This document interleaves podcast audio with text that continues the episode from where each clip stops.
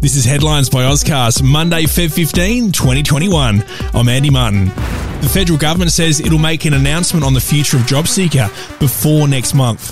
The unemployment benefit was increased when COVID first hit Australia last year. It looks like the scheme could get a complete overhaul.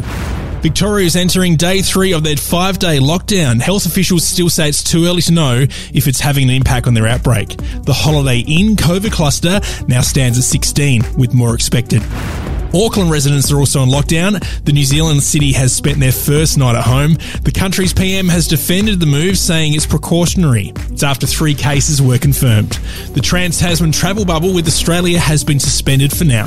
Crown's chief executive Ken Barton has resigned after an inquiry found Crown unfit to hold a casino license at Barangaroo in Sydney. Crown Chair Helen Coonan will take on the role in the interim. News of another royal baby this morning. Prince Harry and Meghan Markle are expecting their second child.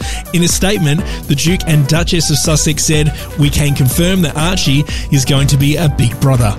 And in entertainment news, thanks to Little Box Co, gourmet food boxes perfect for any occasion. You can see the full menu now at littleboxco.com.au. There's another Megan that has some baby news. Singer Meghan Trainor has shared photos of her newborn son Riley on Instagram, also revealing he has arrived a week early. And that's the latest headlines from Ozcast. If you want to see more news and listen to the most loved podcast in Australia, head to ozcastnetwork.com and we'll have more headlines for you soon.